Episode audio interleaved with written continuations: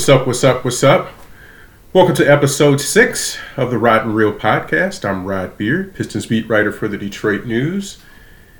And this is the special trade season episode of the podcast where we're less than a week from the NBA trade deadline on February 6th. And the Pistons look to be a team that's going to be right in the middle of that. So I'll break down some of the trade options, some of the players who could be moving, and also take a look at the rise and fall of rookie Sekou Doumbouya. And I use fall in such a bland sense. It's not like he's fallen, his production has fallen a little bit. But look at some of the reasons why that's happened. Uh, also, break down the rest of the season, what that looks like after the Pistons uh, are 17 and 32 at this point, almost at the 50 game mark, almost at the All Star break, and there's very little light that seems to be shining toward them making a playoff run this year. Uh, though they're only a, a, small little, a good week away from getting back into that race, but it just doesn't seem to be moving in that direction. So, what does the rest of the season hold for them? And then what next? What's the, the long term view of where this franchise is? And I got some more journalism talk on um, work life balance and, and, how you make it all work being a sports journalist of, of, all things. That's a little bit different than some of the other uh, areas of journalism. But I'll jump right into the trade talk and the again the trade deadline for the NBA less than a week away and the Pistons at 17 and 32 look to be a not just a seller but a multiple piece seller uh, given what the front office has done uh, this front office has done last year and what their record kind of shows is that they have that desire to move those expiring contracts before uh, they get nothing for them in return. And the Pistons this year as we've noted several times, have several guys who are on expiring contracts, uh, most notably Andre Drummond. And of course, Drummond's name has been mentioned in trade talks uh, over the past few weeks. Most of uh, January, it's been in every year, probably for the four, past three or four years, at trade deadline time, his name has come up in some way, shape, or form as being a guy that the Pistons have looked to move. This year seems to be the most likely of those, given that his contract is likely going to expire. It doesn't necessarily because he has that player option for 28.8 million that he still could opt into and I maintain that kind of makes sense for all parties involved that he would opt into that uh, because a from a trade value standpoint it tells other teams that they could get him for another year uh, but they could he could also do that after he a trade but it, it sends that message that if he's opting in it's more than just a rental for these last couple of months of the season. And I think that's what scared some teams off and uh, lessened his value a little bit, or at least lessened the activity that the Pistons have gotten in some trade possibilities. Is that last summer he indicated that he would consider opting out, or he would he was moving towards opting out, and uh, this would be his last season on that contract. And so it's still a mathematical uh, issue for me in trying to figure out why you wouldn't opt into 28.8 million. Uh, but the Pistons are doing their due diligence in trying to move Drummond before that decision even becomes a bigger issue for them.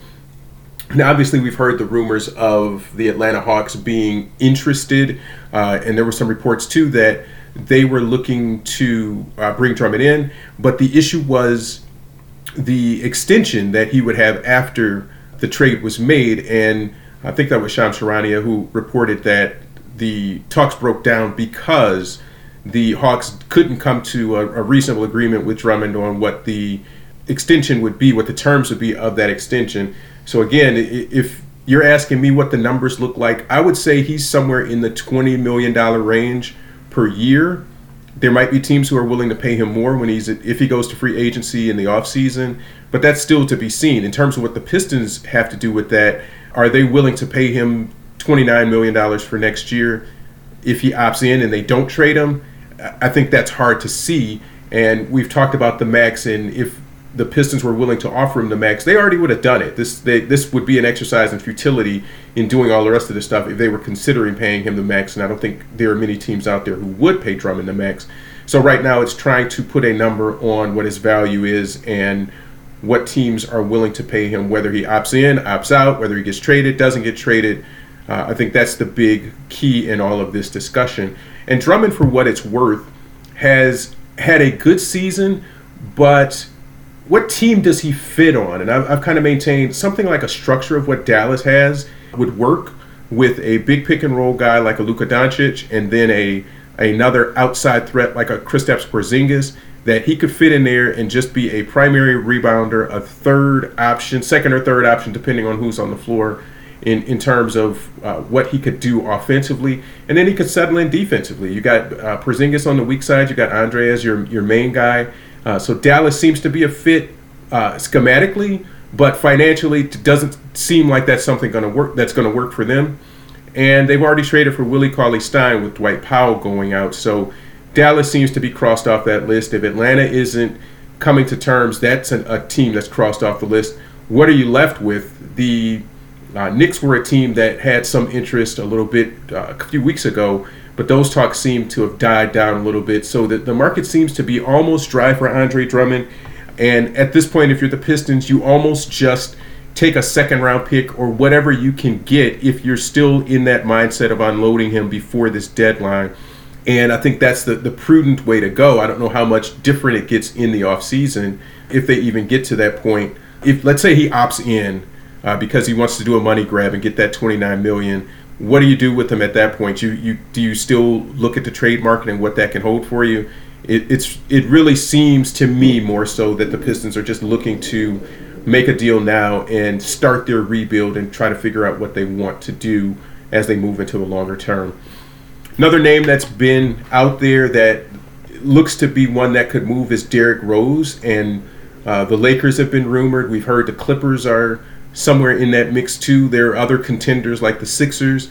What it all comes down to is the Pistons need trade partners who have draft picks or who have young players that they covet, and doesn't necessarily have to be a marquee first round pick type uh, deal. You can look at what they did last year with the Lakers with acquiring Svi Mykhailiuk for Reggie Bullock, and they got another second round pick along with that.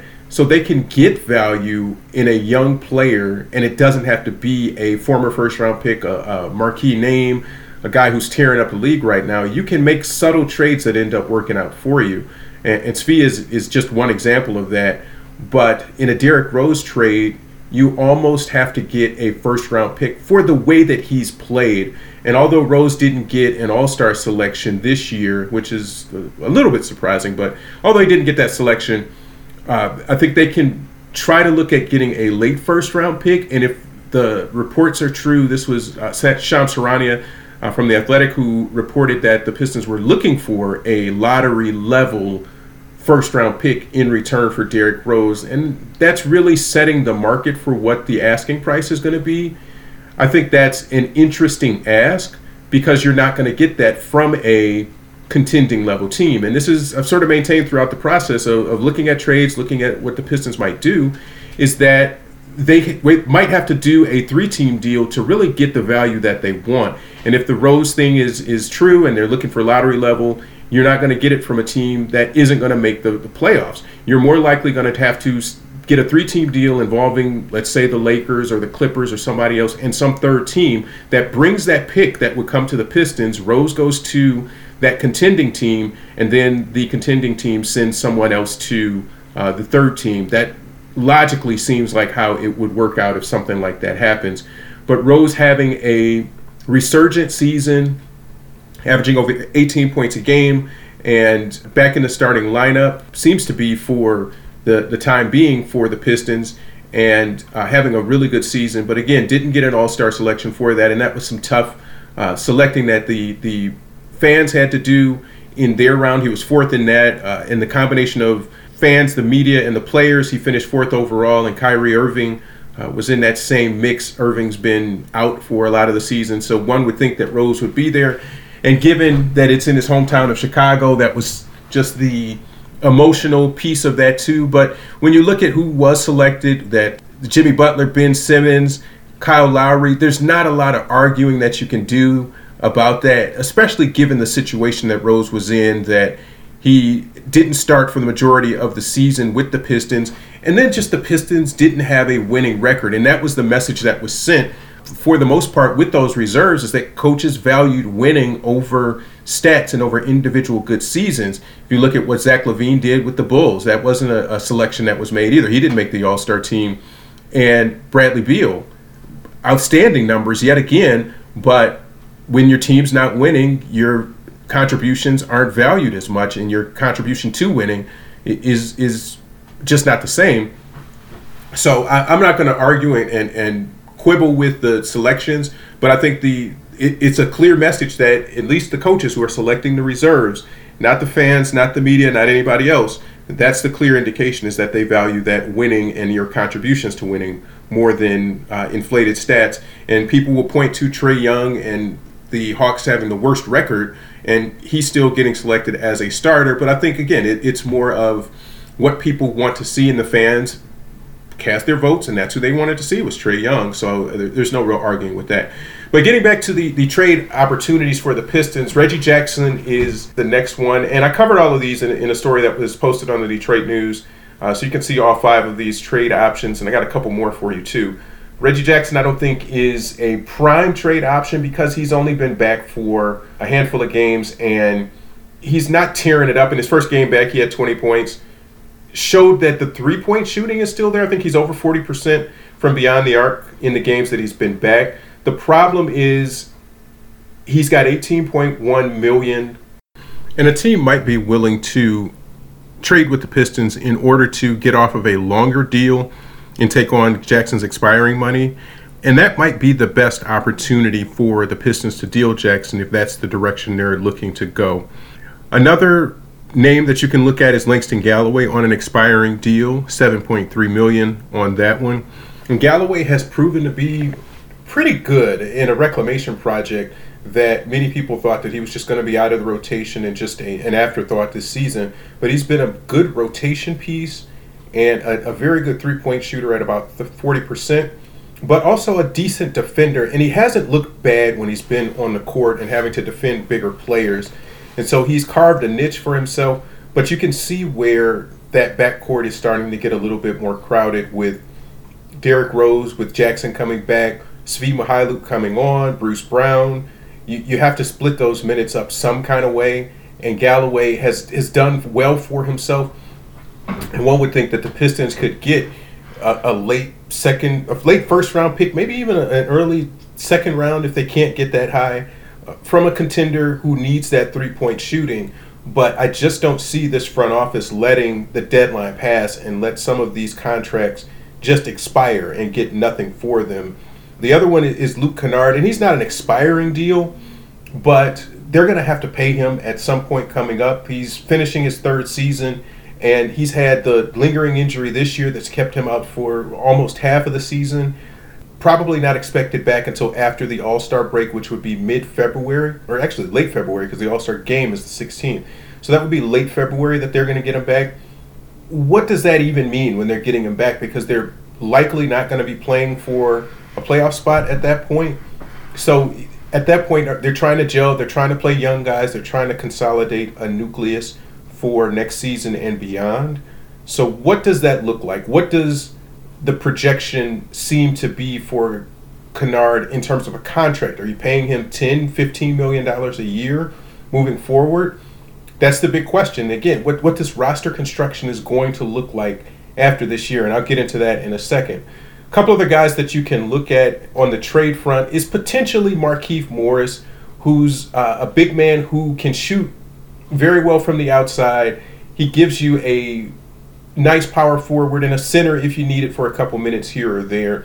And on a value contract with a player option for next year, that uh, if, if there's a team that comes calling that needs him, would you be able to give him up and get something back?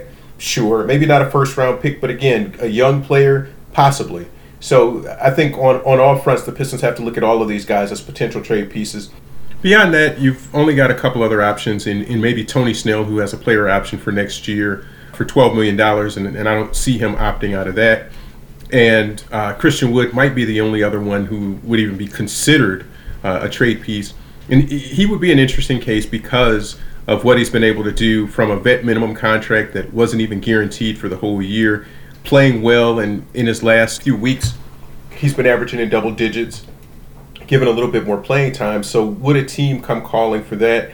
And he truly is a rental player because his contract runs out and he'll be an unrestricted free agent So I don't know if a team is going to come and, and give you a, a, big asset for that either. So once you start getting down to, to that level of players on the roster, you're not going to get very much in return anyway. But I think Christian Wood could would be a guy that the Pistons would consider bringing back on a significant raise. And, and I don't know what the numbers could be uh, five million, six uh, uh six a year, something like that would be something that I would consider reasonable uh, on both sides. But again, Christian Wood gets out on the open market, a, a, big who can shoot from the outside, who plays pretty good D, and uh, can drive to the rim and create some opportunities too.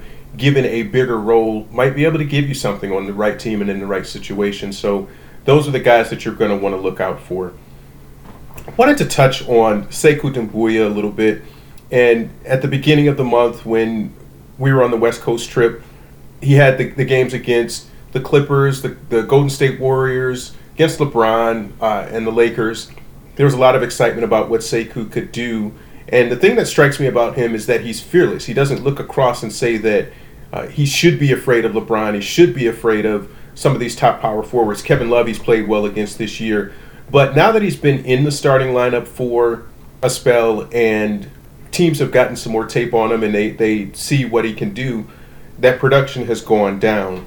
And for Sekou, it really is a lesson in how to be a professional athlete, professional player, that you've got to be prepared for all of those. Every game.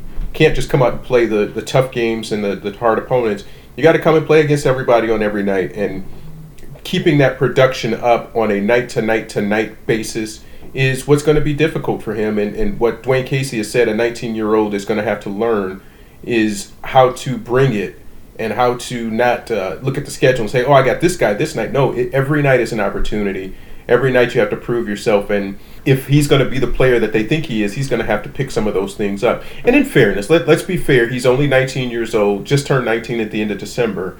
That he's going to learn some of these things, but it's going to matter moving forward how his demeanor is, and really what lessons he starts to glean from this iteration of the roster and this team and I think that's very, very important as we move into what the rest of this season looks like. Is Sekou's development and the the development of some of these young guys. And Dwane Casey the other day in Brooklyn said that uh, there was a possibility he was going to send Sekou back to Grand Rapids to try to get some more confidence, some more seasoning, some more reps. With the Pistons, you don't get as many practice days, and that's important for Sekou just as much as the games are. Is just getting reps at doing the things that they want him to do. And right now they're having to do it at the end of practice or before practice to get him that extra time. And maybe even in pregame, they're doing some of the, the reps and the skills that they want him to work on. So I think that's one of the big inhibitors of some of his development is that there just isn't enough time in the regular NBA schedule. With the G League schedule, their games are spread out a little bit more and there's more opportunity to do things like that. So he may go back to Grand Rapids. I think it, it could help him a little bit, but playing game after game, three games a week, four games a week, and having very little downtime in between doesn't help his development very much. And when you look at the rest of this season, I would say uh, they're not. They're four and a half games out of the, the eight seed. They're not going to uh, blow everything out to try to make the eight seed because we, we kind of know what that looks like. That Milwaukee's sitting there, probably going to have the number one overall seed in the Eastern Conference. So why are you racing for the number eight seed to try to get a, another playoff spot and lose to Milwaukee again, presumably? And we just saw what that what, what that looked like last year. Moreover, the seven seed is only a game or two above that, but still, the seven seed against Boston or or whoever else, Miami, it, it doesn't look good either and you'd much rather have that opportunity to get a high lottery pick given what your future looks like. Uh, and last year I would have said something different given that you still had guys coming back and the season that Blake Griffin was having, you had a better opportunity there. But this year, with all of these contracts expiring, with your young guys starting to come on, I think it's time to start turning the page. And again, I'll make the distinction. I'm not saying the Pistons should tank and try to get the number one uh, worst record in the league. I'm saying they should play their young guys and be able to further evaluate it. They're going to win some games just because. They're going to lose a bunch of games just because. They just don't have as much talent without Blake Griffin as some of these other teams uh, are going to have. And then looking at the rest of their schedule, they have one of the hardest remaining schedules in the league that they're just not going to be able to compete. That's just where we are with the, the Pistons and their schedule that I think uh, is going to be a rebuild year. They're going to try to do it and build around Blake Griffin, but what happens? What are the other pieces with that? Do you, you, you probably have to go out and get a point guard somewhere assuming they trade Derrick Rose. And if they don't trade Rose, then that's the reason is they want to have a point guard on the roster. And again, looking at the roster, you got uh, Tim Frazier, who's on an expiring. Derrick Rose, if he's traded, what else do you have? Well, Reggie Jackson's on an expiring too. So you would have a roster literally with no experienced point guards and traditional point guards. So if you don't see Rose traded, that might be the reason why, in addition to not being able to get the value back that they would be looking for. So point guard's a, thing. You've got Luke Kennard and Bruce Brown at the shooting guard spots. Svi Luke can be a, a, a, two or a three, depending on how you, you view him. At six foot seven, six eight, he's got the size to be a three, uh, but he might need to get a little bit stronger to be able to defend threes. Obviously, there's Blake Griffin and uh, Sekou Doumbouya as uh, he could play three or four moving forward for you. And then what do you do at five if Andre Drummond gets traded? You probably got uh, Christian Wood that you could probably bring back. Again, what does that number look like? What are other teams willing to pay him? So there's a lot of uncertainty about what this roster could look like moving forward. Uh, and Thon Maker, are, are they going to make a qualifying offer for him?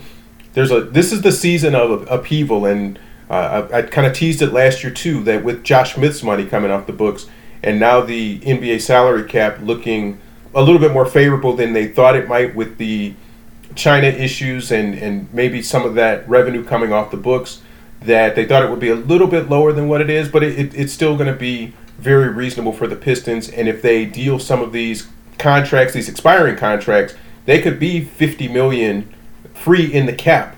Uh, just looking at Andre's 29 and Reggie Jackson's 18 plus Langston Galloway's, you're somewhere in the $50 million range already just with those three. So there's an opportunity in free agency if they do it responsibly. Don't go out and try to uh, blow it all in, in one or two players. That they could come back with a retooled team with some young talent and some other guys to build around looking at next year. Final thing I want to get into is some more of the writing piece. And again, there, there are any number of aspiring sports writers who have asked me to uh, give them some tips or to try to encourage them to do it. And if you're any kind of journalist, if you cover city council or, or the police beat or anything, you're going to have some unusual hours. You're going to uh, be in the office for the daytime a little bit. If you're a sports writer, if you're covering games, more than likely you're going to be out at a game at night. And certainly in the NBA's case, three or four times a night, as I mentioned.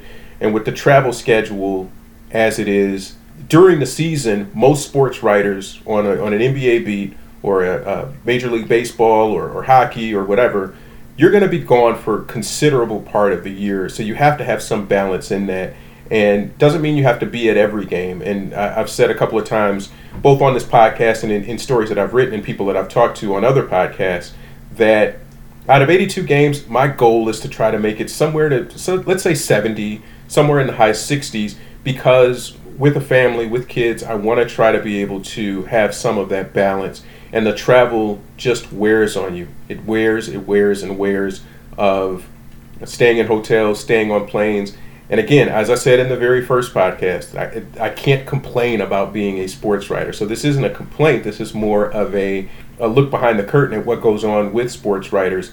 That when you reach this level, there's a, a lot of travel that's involved and a lot of sacrifice, both for you and your family, if you have one, of the amount of uh, travel, the amount of sacrifice that goes into it to make sure that you're available for those games. So understand there's going to be some of that, that you can't be successful if you only go to half of the games and uh, you miss a lot of what goes on. And, and really, a lot of the access and a lot of the good stuff that we get comes from the road trips because the home games are so it's just so hard to catch up with guys after a game at home, but on the road, there's nowhere else that they're going. They're waiting to get on the team bus to go to the plane to fly back home. And so you have more of that opportunity after a road practice, after a road game to do some of that stuff. But just the, the work life balance in that is making sure that you're Uh, you have time for your family. You have time to be able to do stuff.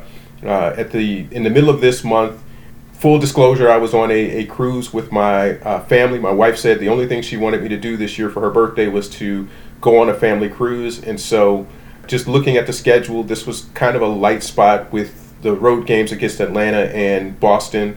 That looked at it and said, "Hey, it's not the end of the world, but to have that balance with family and with the work stuff." sometimes you just got to take a couple of days off or a week off just to refresh. So it wasn't so much for me, it was more for family. And yeah, I enjoyed the sunshine, but still glad to get back and be able to get back in the saddle and do the work stuff too. Nobody was traded, a couple of games won, a couple of games lost. You go through that during an NBA season. Baseball seasons are even more intense, twice the number of games. But if you're going to do this, you have to understand what you're getting into and some of the sacrifice that you have to make in order to do it.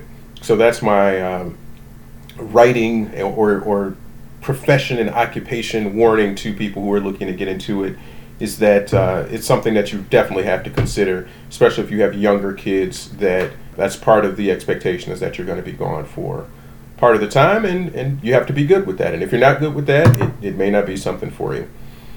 You can check out all the coverage online at DetroitNews.com, including the final days before the trade deadline and some thoughts on the All Star break as that's coming up.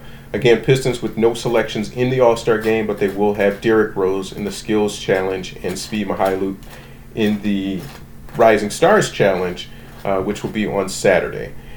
Until then, we'll see you next time. I'm Rod Beard. Out.